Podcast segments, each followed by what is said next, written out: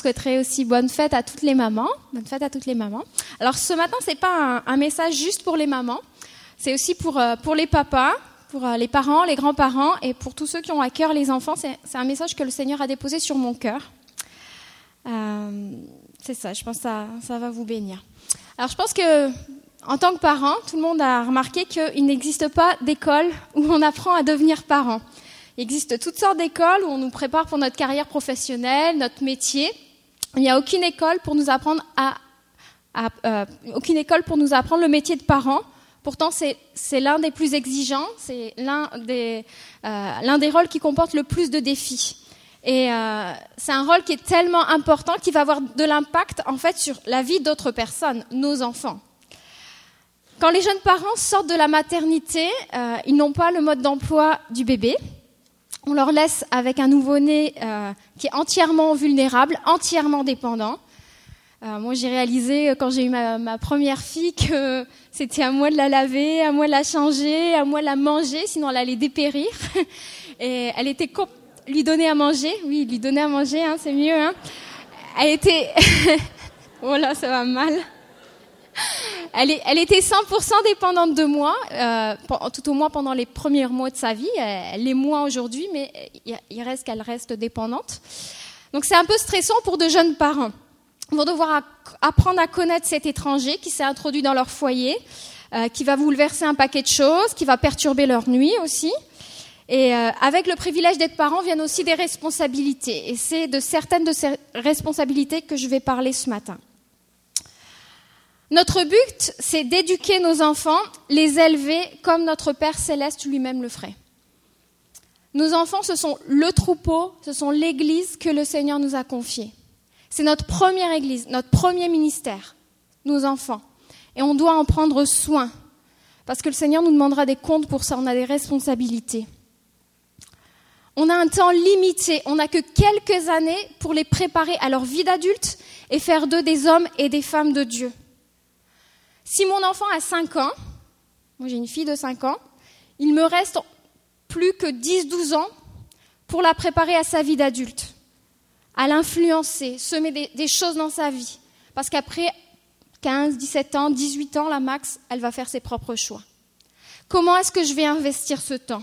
Est-ce que je vais bien investir ce temps ou est-ce que je vais le gaspiller? Puis je me pose aussi la question. Pour 18 ans d'enfance, si on considère que l'enfance se termine à 18 ans, on a 6570 jours pour ce temps de formation, de préparation. Si mon enfant a déjà 10 ans, ça veut dire qu'il me reste plus que 2920 jours. En fait, on a peu de temps. On a un temps qui est court, qui est limité. Et on ne veut pas se louper. En tout cas, moi, je ne veux pas me louper. Je ne vais pas avoir de deuxième chance. Si je rate des moments importants dans l'enfance de mon enfant, je ne pourrai, pas, les retrouver, ce sera juste perdu. Si je fais des mauvais choix, que ma famille en pâtit, il va y avoir des conséquences. Je ne vais pas pouvoir revenir à l'époque où ils étaient tout petits bébés, donc c'est l'importance de prendre des bonnes décisions maintenant, quand il est encore temps. C'est sûr qu'on va faire des erreurs. Et puis, euh, ce n'est pas une mère parfaite qui vous parle ce matin. Les parents parfaits n'existent pas mais on veut faire le mieux possible. Si vous faites un sondage, la majorité des gens vont répondre que leur couple, leur famille sont leurs priorités dans la vie. Tout le monde s'accorde. Oui, bah oui, qu'est-ce qui est important pour moi? Mon couple, ma famille. Mais leur emploi du temps quotidien, hebdomadaire, de chaque semaine, va dire le contraire. Notre emploi du temps hebdomadaire reflète en fait nos réelles priorités. Tu peux dire que mes priorités sont mon couple, ce sont mes familles, mes enfants, mon travail est secondaire, mais est-ce que ton emploi du temps reflète réellement ces priorités familiales? Je vais vous rappeler un petit peu aujourd'hui quel est le bon ordre des priorités. Un, ordre des priorités, c'est pas moi qui l'ai inventé, ça a été euh, établi selon les principes bibliques et c'est ce que vous répéteront les conseillers familiaux chrétiens. On peut afficher. Si on lit ensemble les priorités bibliques, ce qui vient en premier, c'est la relation avec Dieu. En deuxième, la relation mari-femme. En troisième, la relation avec les enfants au foyer. Au quatrième, le service de Dieu. En cinquième, la famille élargie et les amis. Et enfin, dernière position, le travail. Ça, c'est les priorités bibliques selon la parole de Dieu, dans quel ordre doivent venir les choses? La, priorité des priorités, c'est notre relation avec Dieu. Tout vient de là. Elle est primordiale, elle est vitale. On a besoin de passer du temps dans la présence de Dieu pour l'écouter, pour lire sa parole, pour être changé, pour être rafraîchi, pour être renouvelé dans notre force, pour être guidé, guéri. Euh, et ça, je ne parle pas du service de Dieu, pas des choses qu'on fait pour Dieu, mais du temps qu'on passe seul avec le Seigneur. Pas à l'église, mais chez nous. Euh, Matthieu 6, 33 nous dit, Faites donc du règne de Dieu et de ce qui est juste à ses yeux votre préoccupation première. Et toutes ces choses vous seront données en plus. Tout découle de notre relation avec le Seigneur. Cherchons d'abord sa présence, il va s'occuper de nous, de notre famille, de nos problèmes, de nos finances.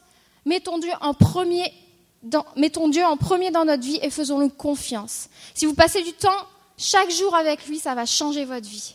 Ça, c'est la première priorité. Après le Seigneur, la personne la plus importante, ce qui, devrait venir dans notre, nos priorités, c'est notre conjoint. ensuite, troisième position, ce sont nos enfants, nos enfants qui vivent sous notre toit, nos, jeunes enfants, nos adolescents, ceux qui sont à notre charge, sous notre toit. Ils doivent passer avant notre travail, notre service à l'église, nos amis, et on doit leur accorder du temps. Le quatrième niveau, c'est notre service pour Dieu, notre ministère, ce qu'on fait pour le Seigneur. Pas notre intimité, pas notre relation, mais ce qu'on fait, par exemple dans le cadre de l'Église. Notre ministère ne doit, pas se substituer à notre relation avec Dieu, avec notre conjoint ou nos enfants. Ça vient après. Donc ne vous engagez pas dans 40 000 ministères à l'Église, ce n'est pas le but. Servez le Seigneur dans un ou deux ministères, faites-le bien, mais euh, veillez sur votre famille. C'est votre première responsabilité. C'est la première chose que Dieu vous demande. Le cinquième niveau, c'est notre famille élargie et nos amis ça vient vraiment après. Et euh, je dirais que quand, par exemple, on a un appel à servir, Dieu dans le ministère, par exemple, ça arrive des fois que pour répondre à cet appel, de devoir quitter notre famille élargie, pas nos enfants, mais notre famille élargie, nos parents, nos cousins, nos oncles et tantes, et nos amis. Euh, c'est ce qui nous est arrivé à David et moi quand on est, parti au Canada. Euh, on, a, on, a, on est parti au Canada, on a quitté la France en obéissance à l'appel de Dieu. C'est pour répondre à l'appel de Dieu au ministère qu'on a quitté la France et notre famille.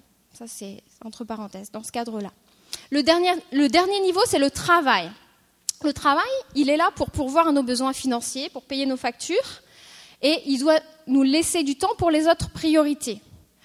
Notre travail ne doit pas consumer notre vie entière.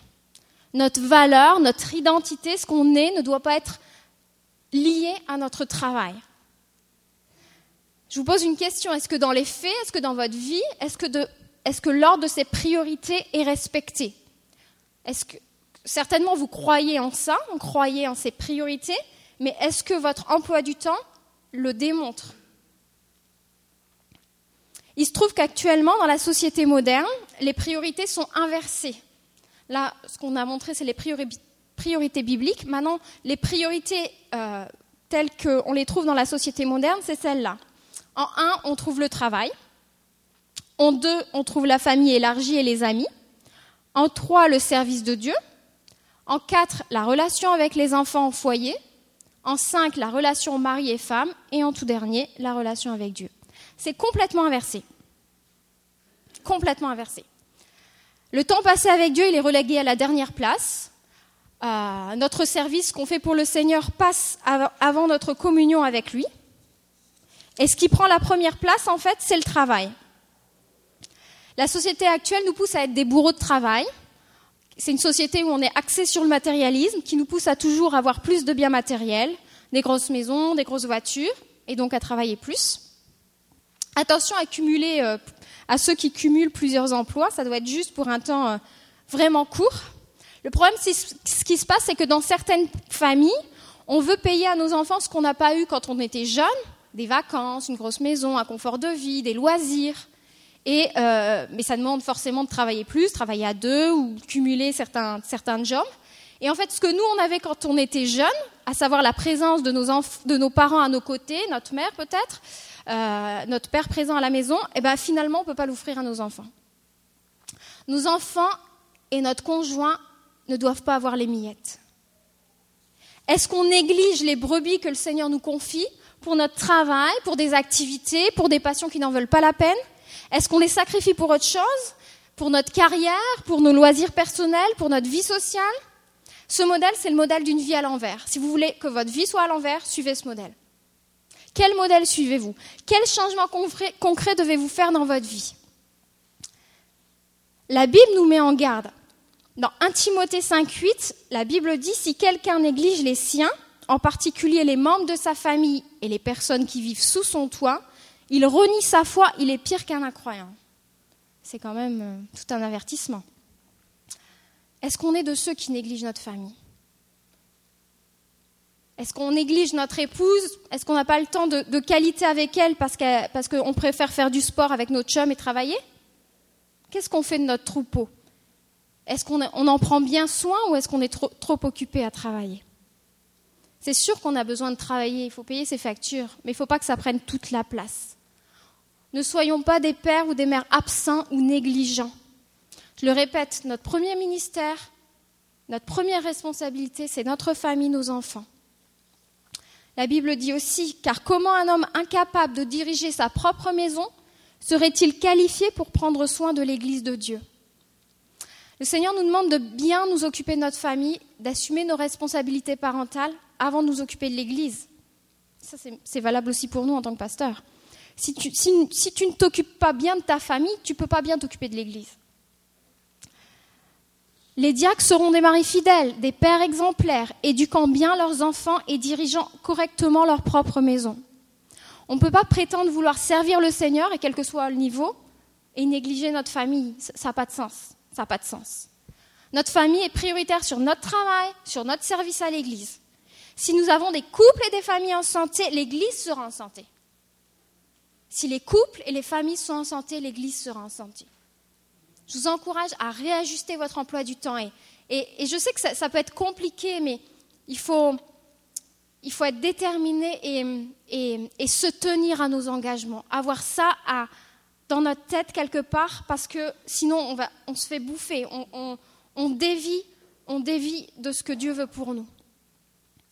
Il faut faire des choix, on doit être déterminé et, maintenir nos choix. Parce qu'avoir une famille en santé, un couple en santé qui ne va pas divorcer par exemple, une bonne relation avec les enfants, ça n'arrive pas par hasard. C'est parce que tu auras investi dans ta famille, tu auras consacré du temps. Faire des choix, c'est dire non à d'autres choses. Si c'est réellement une priorité pour toi, il faut que tu lui accordes du temps, si, si, tu lui accordes de la valeur, tu vas lui donner du temps. Je donne juste un petit témoignage personnel. Moi, moi euh, j'ai choisi d'arrêter de travailler quand j'ai eu mes filles. Donc il y a de ça 5 ans, puisque Camille va avoir 5 ans. Et j'ai jamais regretté ce choix. Euh, j'aurais pu euh, avoir des postes, tout ça, j'aurais pu continuer à travailler. Mais j'ai arrêté pour, pour au moins pendant un temps m'occuper d'elle et ensuite de Chloé. Ça ne veut pas dire que je ne travaillerai plus jamais, mais pour un temps, j'ai choisi d'arrêter. Euh, et parce que j'avais ce désir-là, parce que j'ai considéré que ma vie familiale était plus importante, on a fait des choix financiers. C'est sûr qu'il a fallu s'ajuster. On a été cohérents. Euh, par exemple, on n'a pas acheté une maison, euh, mais, je dois vous dire que Dieu a été fidèle. Dieu nous a bénis. On habite maintenant dans, une, vraiment une, belle maison, une super maison qu'on loue pour, pour, trois fois rien. Vraiment, Dieu a pourvu. C'est waouh. Mais je sais que tout le monde n'a pas ce choix. Quand on est euh, famille monoparentale, quand on est seul à élever ses enfants, c'est évident qu'on est obligé d'aller travailler. La question ne se pose pas. Même en couple, des fois, on a des engagements. On n'a pas le choix de reprendre le travail, le travail parce qu'on est engagé financièrement. On a une hypothèque à payer. Mais pour, euh, pour celles, c'est souvent les mamans qui arrêtent de travailler, pour celles qui auraient le choix, posez-vous la question. Qu'est-ce qui est le plus important? Avoir une grosse maison ou avoir une plus petite maison, mais passer du temps dans sa maison justement avec ses enfants. Moi, je rends grâce à Dieu personnellement d'avoir eu la possibilité de m'arrêter de travailler pour, pour être avec mes filles le temps de la petite enfance, que mon mari a été d'accord. Et, euh, vraiment, pour celles qui hésitent, je vous, je, vous, garantis que vous ne le regretterez pas et, et, de vous poser au moins la question. Et, et je, vous je, vous assure que le Seigneur est fidèle. Le Seigneur est fidèle.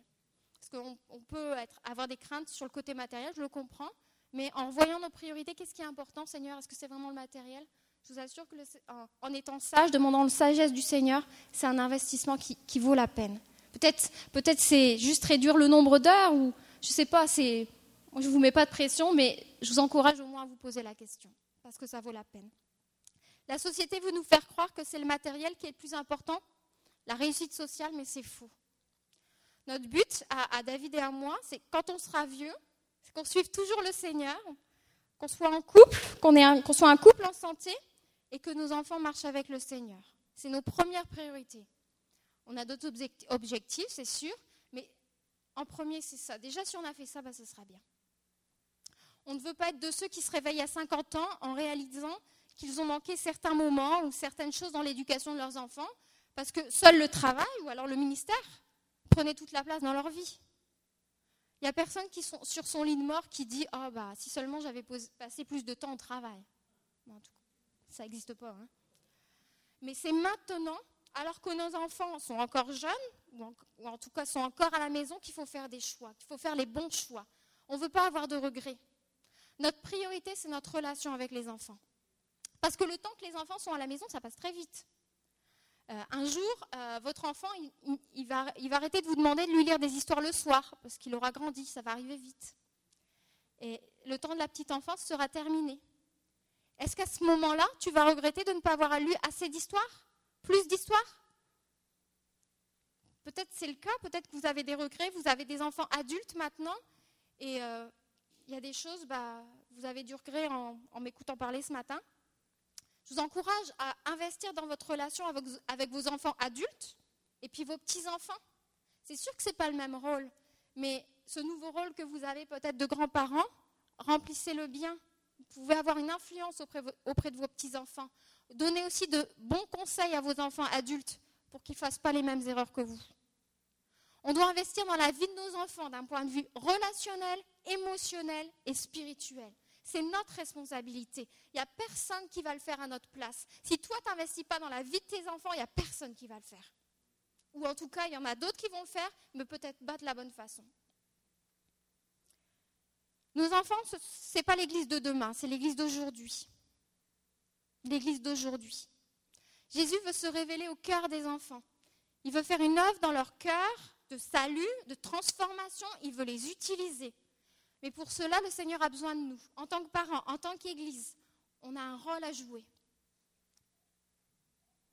Je vais vous lire un verset dans Deutéronome 11. Mettez dans votre cœur et dans votre âme ces paroles que je vous dis. Vous les lirez comme, c'est l'Éternel qui parle, le Seigneur, vous les lirez comme un signe sur vos mains et elles seront comme des frontaux entre vos yeux.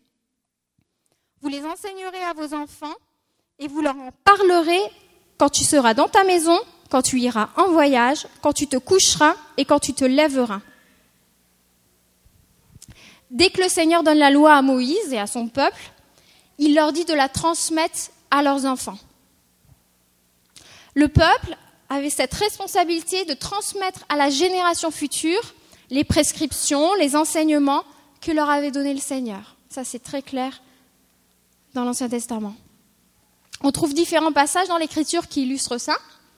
Un autre passage dans, dans les psaumes. Ce que nous avons entendu, ce que nous savons, ce que nos pères nous ont raconté, nous ne le cacherons point à leurs enfants. Nous dirons à la génération future les louanges de l'Éternel et sa puissance et les prodiges qu'il a opérés. Il a, il a établi un témoignage en Jacob il a mis une loi en Israël et il a ordonné à nos pères de l'enseigner à leurs enfants pour qu'elle soit connue de la génération future, des enfants qui naîtraient, et que devenus grands, ils en parlent à leurs enfants, afin qu'ils mettent en Dieu leur confiance, qu'ils n'oublient pas les œuvres de Dieu et qu'ils observent ses commandements. Il y a un héritage spirituel qui était transmis aux futures générations. On racontait de père en fils, parce qu'au départ aussi il y avait toute cette tradition orale, ce que le Seigneur avait fait en Israël, pour que les générations futures se tournent vers lui.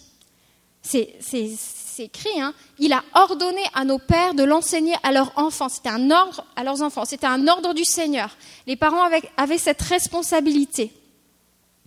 Le psaume 22 nous dit Leur postérité, à son tour, servira l'Éternel et parlera de lui à la génération qui viendra après elle. Le psaume 102 que, cela soit mis par écrit pour la génération future. Le peuple qui sera créé te rendra gloire, ô Éternel. Il y avait toujours une préoccupation pour la génération future. Un souci de transmettre à la génération suivante la parole de l'Éternel. Est-ce qu'on a cette même préoccupation aujourd'hui? La parole de Dieu n'a pas changé. C'est la responsabilité des parents d'enseigner leurs enfants sur la parole de Dieu. Ce n'est pas un rôle délégué au moniteur d'école du dimanche. La première responsabilité, ça vient aux parents. Est-ce que nous enseignons la parole de Dieu à nos enfants, à nos petits-enfants? Est-ce qu'on prend le temps de le faire? Dans la culture hébraïque, l'enseignement, c'était quelque chose de familial. C'était une affaire de famille. Si vous prenez le livre des Proverbes, il y a, le père qui, qui parle à son fils. Écoute mon fils l'instruction de ton père et n'abandonne pas l'enseignement de ta mère. Le père et la mère étaient impliqués dans l'éducation. C'est bien les parents qui enseignaient. Et la parole de Dieu nous exhorte. Apprends à l'enfant le chemin qu'il doit suivre même quand il sera vieux, il n'en déviera pas. Il faut leur apprendre. C'est à nous de les instruire dans les voies du Seigneur. C'est bien de lire des histoires aux enfants, des contes le soir. Moi, je le fais avec mes filles. David aussi. On veut que ça développe leur imagination, leur créativité, on crée une relation, tout ça. Mais lisons-leur aussi la Bible. Que chaque enfant ait sa propre Bible. Nous, à la maison, on a, plusieurs bibles pour les enfants. On a un livret de méditation qui est adapté à, leur âge avec euh, des exemples de situations. Il y a une page par jour, euh, des exemples de situations que les enfants euh, vivent dans le quotidien avec un enseignement de la parole, une petite prière, un petit verset. C'est très bien fait. Et on fait ça tous les soirs. Puis elle réclame hein. on n'a pas lu la Bible de tous les jours. il faut. Elle nous rappelle qu'on doit le faire. Mais des fois, on, achète plus de choses, par exemple sur les super-héros, les DVD, des livres, avec leurs super pouvoirs, mais on ne parle pas assez du super-héros par excellence qui est Jésus le Tout-Puissant. Achetez des bons livres chrétiens pour vos enfants, investissez dans leur vie spirituelle. On doit les orienter, on doit les orienter. Et je suis pas en train de dire qu'il faut euh, bannir tous les jouets, les DVD des super-héros, là. Mais il faut, aussi investir dans les choses spirituelles. Prenez du temps pour lire des histoires de la Bible, pour les enseigner à ce sujet et pour répondre à leurs questions parce qu'ils s'en posent. Et si vos enfants sont grands, encouragez-les à lire la Bible, à lire la Bible par eux-mêmes, tout seuls, et discuter d'un passage ensemble, échanger, vérifier ce qu'ils ont compris, euh, répondez à leurs questions. Prenez un temps. On a, euh, on a dans, le Nouveau Testament l'exemple d'un homme de Dieu, Timothée, qui était influencé par la foi de sa grand-mère et de sa mère. et, euh, elle, leur avait transmis la parole, parole de Dieu. Et euh, Paul, Paul dit à Timothée, pour toi, Timothée, reste attaché à tout ce que tu as appris et reçu avec une entière conviction. Tu sais de qui tu l'as appris. Depuis ton enfance, en effet, tu connais les saintes écritures. Elles peuvent te donner la vraie sagesse qui conduit au salut par la foi en Jésus-Christ. Tu connais les saintes écritures depuis ton enfance. Est-ce que nos, enfants connaissent les saintes écritures aussi On doit leur enseigner la même chose qu'à nous adultes, mais de façon adaptée. On doit les enseigner sur le salut, sur le royaume de Dieu, sur qui, qui est Dieu, Dieu le Père, sur Jésus, sur le Saint-Esprit, on doit leur apporter un enseignement complet et adapté. On ne va pas partir dans la doctrine, là, mais de façon adaptée, on doit leur communiquer la vérité et la parole de Dieu. Par exemple, sur le combat spirituel, on doit aussi leur, leur, euh, euh, leur, donner un enseignement en relation avec tout ce qu'ils vivent. Les enfants vivent des combats, des combats à l'école, des tentations. Ils sont soumis à toutes sortes d'influences et qui ne sont pas toujours bonnes, qui sont même néfastes. Euh, on va leur enseigner le contraire de ce que dit la parole de Dieu, par exemple au niveau de la, création, concernant Dieu, leur sexualité. ils, vont, être soumis à toutes sortes de philosophies. Et des fois, on va leur dire que ce que la Bible appelle mal, mais en fait, c'est pas si mal que ça. Donc, c'est très important que les enfants aient des racines solides, parce que vos enfants, ils sont déjà soumis à toutes sortes de tentations et d'influences. C'est à nous de leur enseigner la parole de Dieu, afin qu'ils soient prêts, afin qu'ils soient solides dans la foi, afin qu'ils puissent se tenir pour le Seigneur à l'école. Parce qu'on va leur présenter toutes sortes d'aberrations. Il faut qu'eux-mêmes distinguent le bien du mal, discernent la vérité du mensonge. mais il faut leur apprendre. Si on ne le fait pas, bah, sont démunis. Par exemple, euh, j'ai enseigné sur le combat, euh, enfin j'enseigne actuellement sur le combat dans les pensées. Moi, c'est quelque chose que j'ai découvert euh, la réalité du combat dans les pensées assez tardivement après ma conversion et puis, puis parce qu'à un moment j'ai découvert un livre un peu par hasard le livre de Joss Meyer quand, que je vous ai présenté mercredi puis j'ai commencé à lire, puis j'ai réalisé effectivement, oui, euh, mes, mes, mes, pensées, là, elles vivent un véritable combat. Je ne pense pas toujours ce que je devrais penser. Puis j'ai fait mon cheminement, ma réflexion par rapport à ça. Et puis, et puis j'ai dû apprendre. Mais j'ai appris tardivement. Mais mes enfants, mais c'est sûr que je vais commencer à leur enseigner dès maintenant ce sujet. Je veux que, de, de façon abordable, mais je veux qu'ils soient au contrôle de leurs pensées, qu'ils soient victorieux, qu'ils ne soient pas victimes du combat. Et dès maintenant, je ne vais pas attendre 15 ans. Parce que le diable aussi, il parle à nos enfants. Hein, je, vous l'ai dit, il essaye de leur faire croire des, mensonges sur Dieu, sur eux-mêmes, sur les autres. Donc, il faut que les enfants eux-mêmes soient euh, euh, habilités à enlever ces mauvaises semences. C'est à nous de leur, leur enseigner. On ne va pas attendre non plus qu'ils aient 20 ans pour leur apprendre à guérir les malades, à entendre la voix de Dieu ou à prophétiser. C'est dès maintenant, en tant que parent, en tant que moniteur, qu'on doit leur apprendre ces choses. Prenons des temps à la maison où on, va leur enseigner à, entendre, à reconnaître la voix de Dieu. Nous, on a déjà fait à la maison, ça a plus ou moins fonctionné. On va recommencer. Et puis, jusqu'à ce qu'ils apprennent à, à reconnaître la voix du berger. On veut prier pour qu'ils aient des visions, qu'ils aient des songes. Euh, on a cette promesse du Seigneur dans Joël. Après cela, je, je répandrai mon esprit sur toute chair. Vos fils et vos filles prophétiseront, vos vieillards auront des songes et vos jeunes gens des visions. Il n'y a pas des choses juste réservées aux adultes. Les enfants peuvent vivre beaucoup plus de choses avec le Seigneur que nous ne le pensons.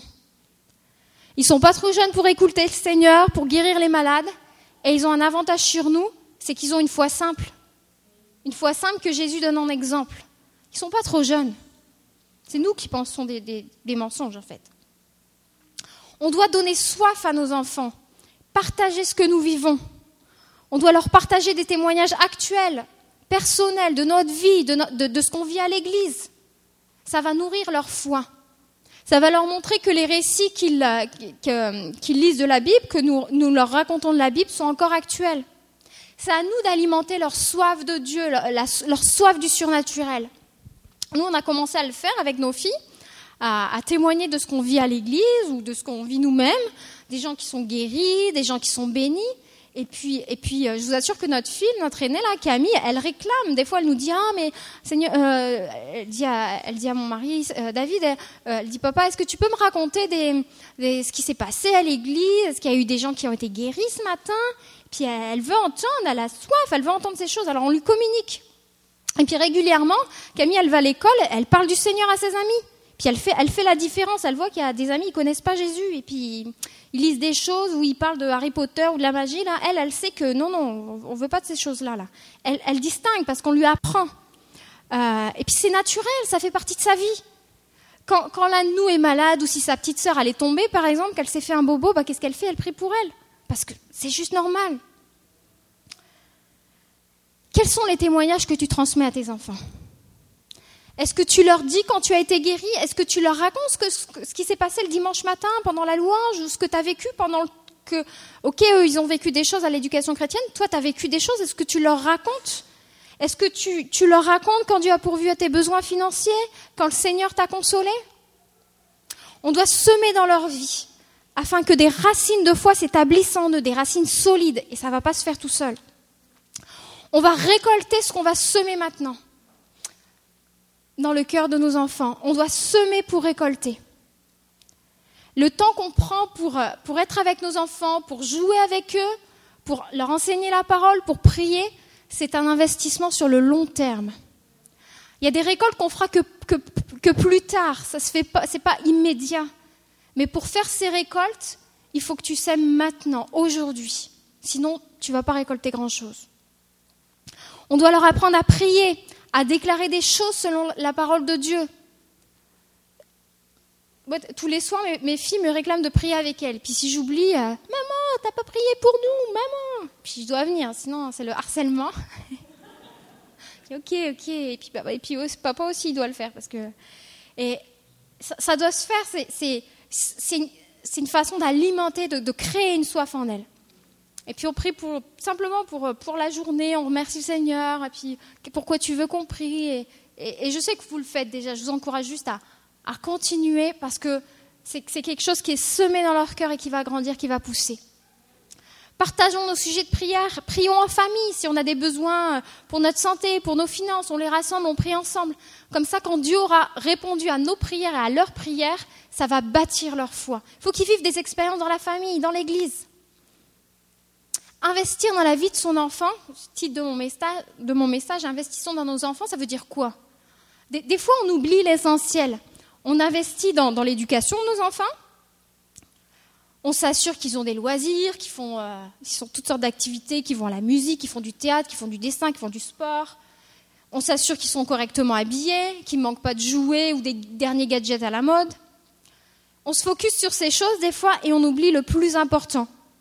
L'investissement dans leur vie spirituelle, dans leur vie émotionnelle, dans notre relation avec eux. Nos enfants, ils ont avant tout besoin de nous et d'être nourris de la parole de Dieu. Quel est votre but en tant que parent? Est-ce que c'est juste que vos enfants réussissent leurs études, qu'ils aillent dans la meilleure école, qu'ils deviennent médecins, euh, astronautes ou prix Nobel de littérature? La réussite dans les études, c'est important. Mais comme quelqu'un a dit, l'important, ce n'est pas de réussir dans la vie, mais de réussir sa vie.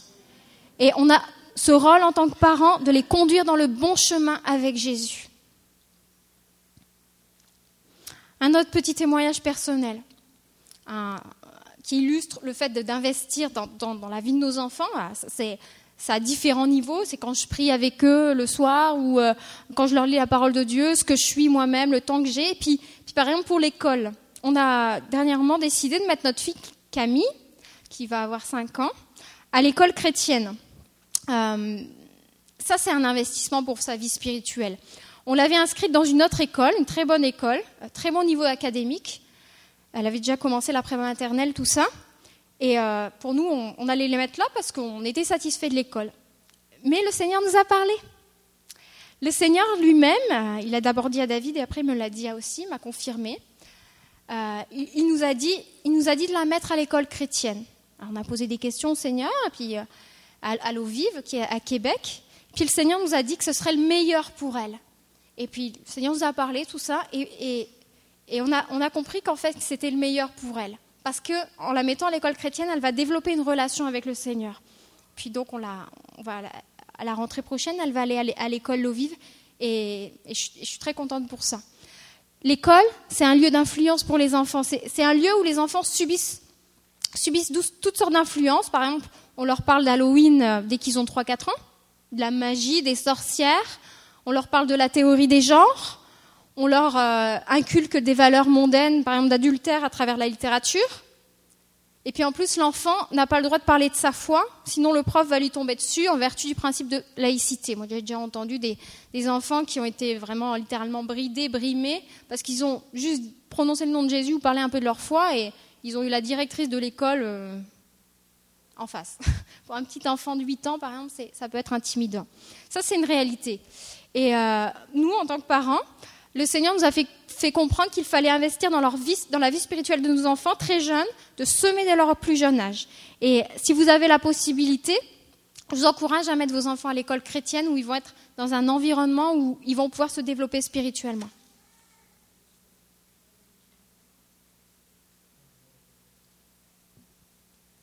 Maintenant, je vous pose une question. Quel héritage spirituel allez-vous laisser à vos enfants? Nos enfants nous voient vivre, et puis notre vie parle des fois plus que ce que je peux leur enseigner. Je peux enseigner la parole de Dieu, et il faut le faire, je viens de le dire, mais notre vie aussi parle d'elle-même.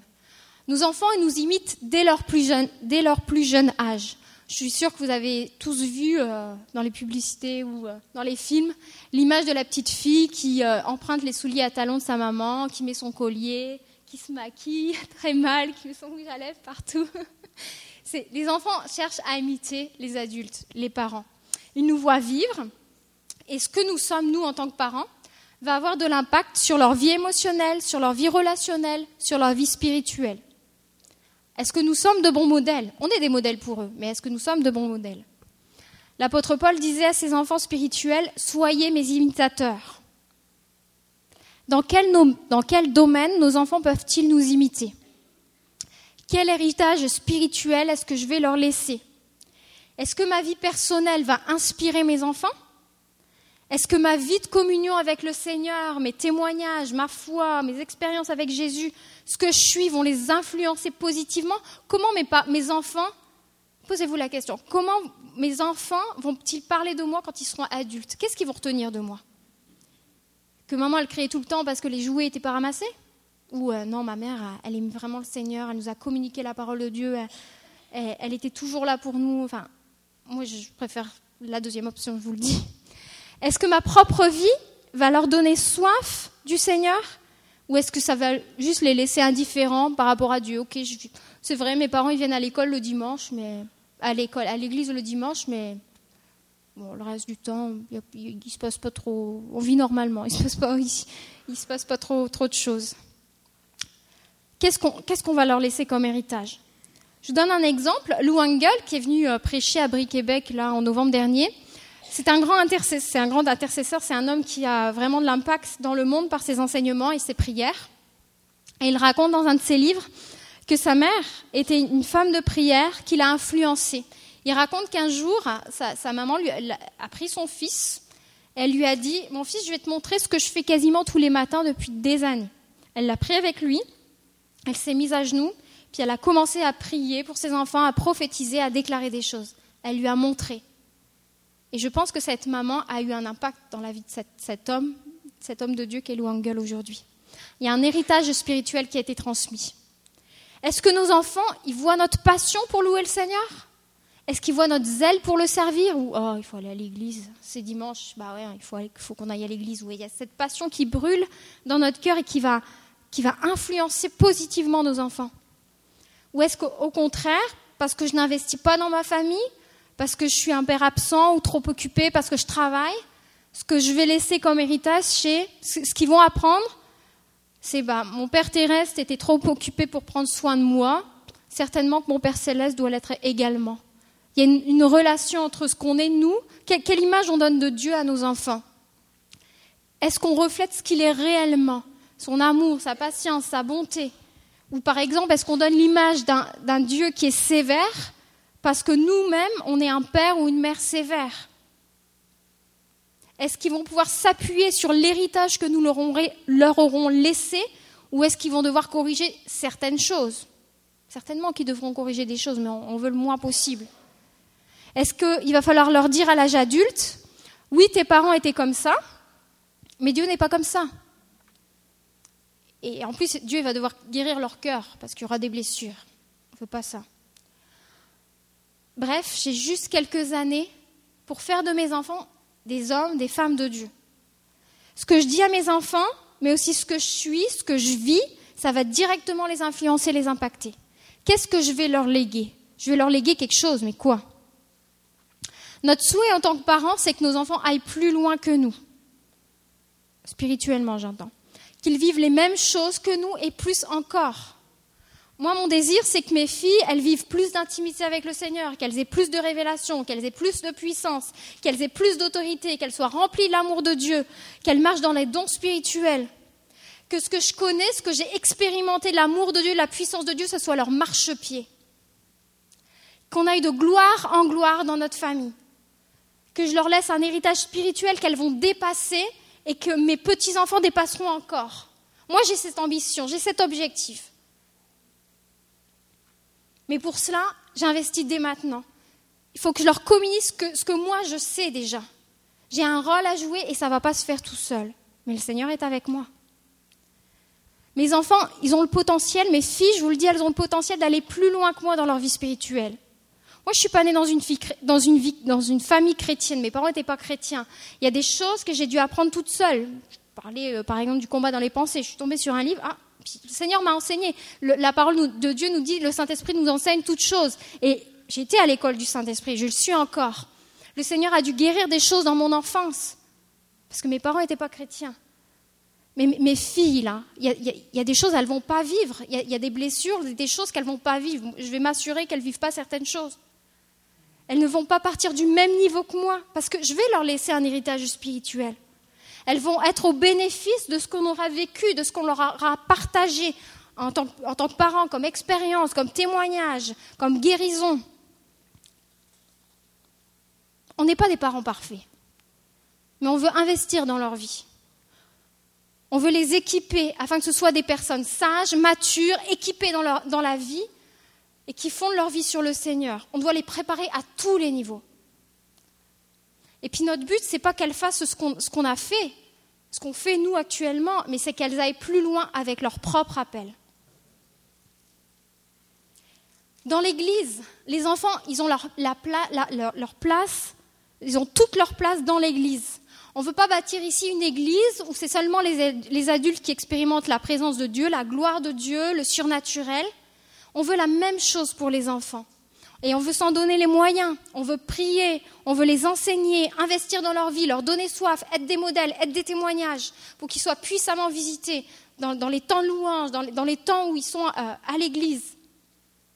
Il y, a, dans certains pays, et, il y a eu dans certains pays, et encore aujourd'hui, à plusieurs reprises, des réveils parmi les enfants. Euh, j'ai amené ici un livre de, Roland Baker, le mari d'Heidi Baker, qui s'intitule Vision d'enfant, que j'ai lu. Euh, c'est un très bon livre où il parle de, vision, que des enfants, des jeunes enfants, des jeunes orphelins sans instruction, ont eu euh, en Chine, je pense que c'était au début du siècle, des visions extraordinaires qu'ils ont eues de Jésus, du ciel, c'est renversant. Alors que les enfants, ils savaient même pas lire, ils, étaient orphelins. Il y, a des choses, voyaient en esprit des, choses euh, qui se trouvaient dans la parole, parce qu'ils avaient des révélations. c'est, édifiant ce livre-là. Et, nous, nous, on veut vivre aussi ça, que nos enfants euh, aient des visions, des révélations du Seigneur, soient enflammés pour, Jésus. Le Seigneur veut utiliser nos enfants.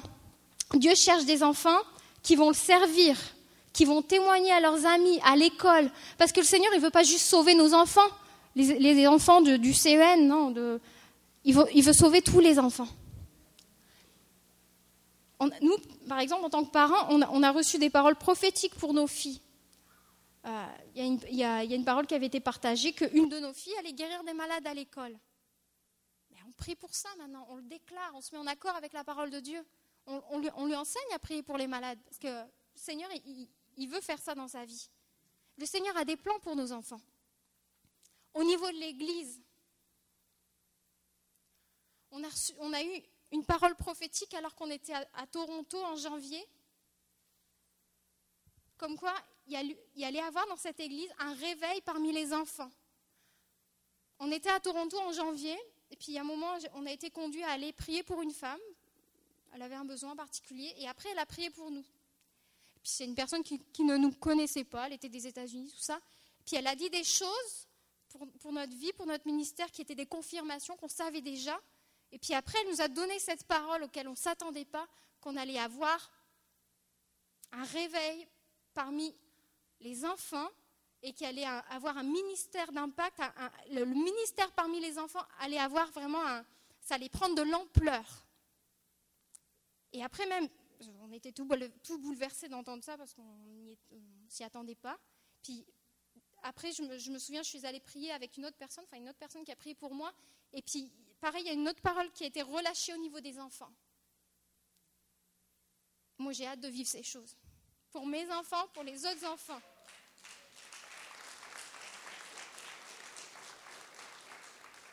Et notre responsabilité en tant que parents, en tant qu'Église, je ne vous dis pas ça pour dire, waouh, c'est la gloire ici, euh, le CN, c'est la gloire, on vit des choses glorieuses. Mais si je vous dis ça, c'est pour prier et pour vous préparer, parce qu'on a la responsabilité de préparer la prochaine génération afin que leur potentiel soit libéré.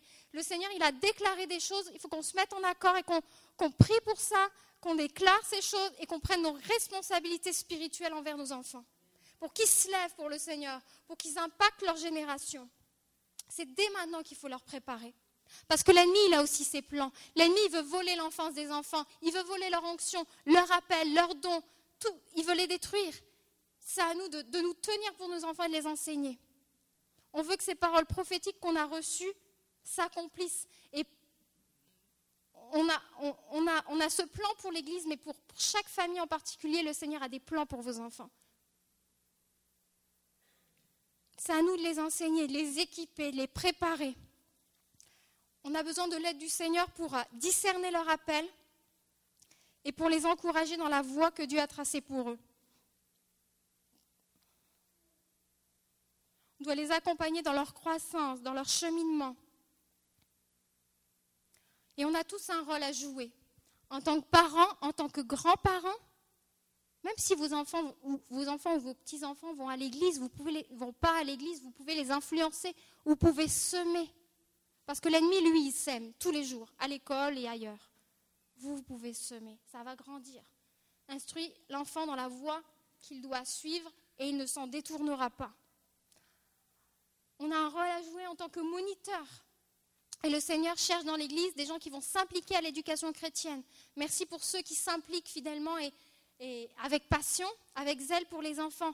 Mais certains, certainement, vous avez reçu un appel, une onction pour enseigner les enfants, pour les conduire dans la louange. Levez-vous et entrez aussi dans, ce que Dieu a prévu pour vous. On a cette responsabilité en tant qu'Église pour prier pour cela, d'être des modèles pour les enfants, parce que les enfants vous regardent en tant qu'Église. Est-ce que vous êtes des bons modèles? Et, et, que les pères et les mères spirituelles de cette Église se lèvent qu'elles transmettent, euh, que les pères et les mères spirituelles de l'Église transmettent aussi leur expérience, leur trésor de sagesse, leurs erreurs aussi aux plus jeunes. On veut aller plus loin. On veut investir dans la prochaine génération. On veut aller plus loin, plus loin. Et c'est dès maintenant qu'on doit préparer nos enfants. Je vais vous laisser avec une vidéo qui est un peu euh, que, j'ai trouvée qui, qui, qui, qui, est un peu le résumé de ce message. Et on, on se retrouve après.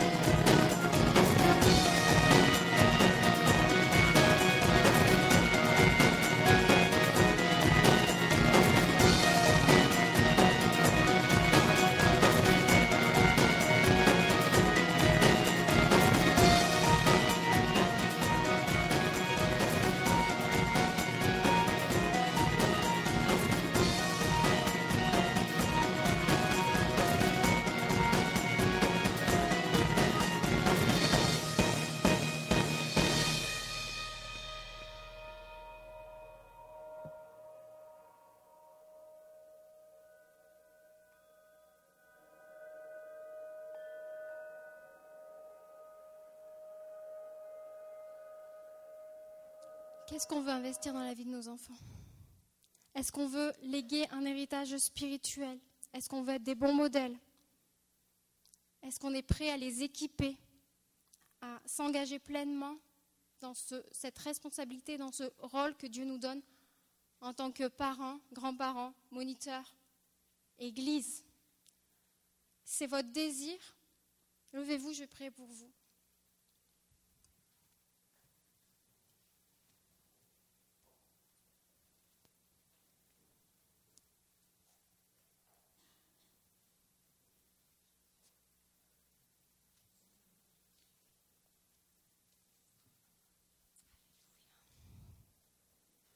Alléluia, Jésus.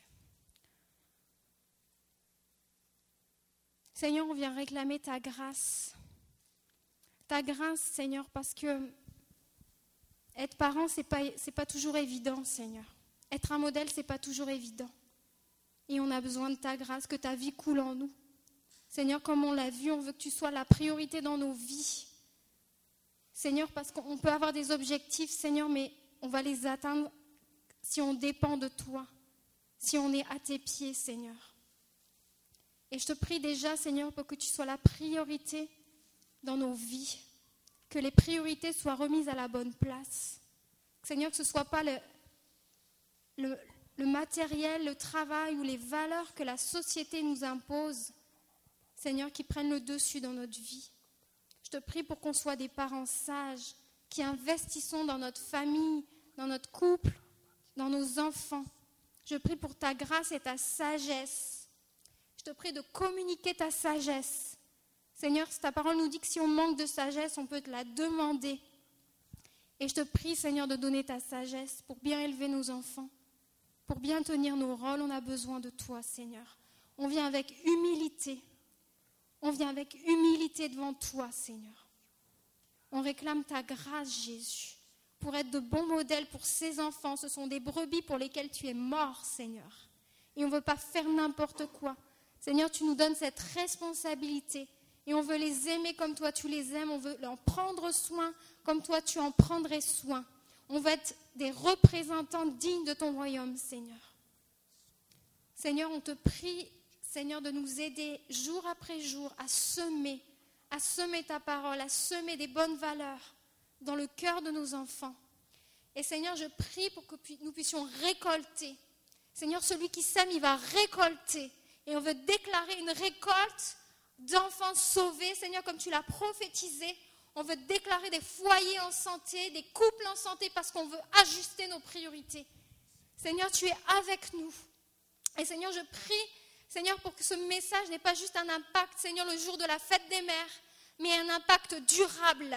Seigneur, je te prie de mettre ces paroles dans le cœur, de les enraciner, afin que nous puissions ajuster nos comportements et nos vies, Seigneur. Tu parles au cœur de chaque père, de chaque mère, de chaque grand-parent, qui puisse tenir son rôle dans la prière, dans l'éducation spirituelle des enfants. Seigneur, on veut s'accorder avec toi. On te bénit pour les paroles prophétiques qu'on a reçues, pour l'Église, pour nos foyers.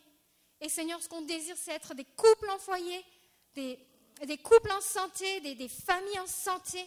Et Seigneur, qu'une multitude d'enfants soient sauvés. Seigneur, on te prie pour que la génération future aille plus loin que nous, que nos enfants gagnent qu'ils soient dans les rues de Québec pour gagner d'autres enfants et des adultes, Seigneur.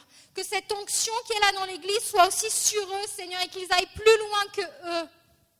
Seigneur, on, réclame ta grâce. Seigneur, merci. On, te prie de, bénir chaque enfant, Seigneur, de les bénir, Seigneur, de, parler à leur cœur, Seigneur. On prie pour que des enfants entendent ta voix, guérissent les malades, et sois juste en amour avec toi, sois zélé, passionné pour toi, Seigneur. On te prie de les garder, on prie pour ces enfants, Seigneur, de les préserver du mal, Seigneur. Et que vraiment on ait des enfants passionnés, Seigneur, au milieu de nous. Qu'ils aillent plus loin que nous, Seigneur. Merci Jésus. Merci de, parler au cœur de chacun, Seigneur, de, montrer précisément ce qui doit ajuster dans ses priorités dans le temps, Seigneur. Et Seigneur, viens nous rencontrer. Je prie aussi, Seigneur, pour des temps divins de rencontres, d'expériences personnelles à la maison, Seigneur. Dans le secret du foyer, des choses qui vont, comme Louangel avec sa maman, des choses qui vont impacter les enfants durablement. Seigneur, des expériences de foi, des témoignages pour ta gloire dans le, dans le secret des foyers, Seigneur.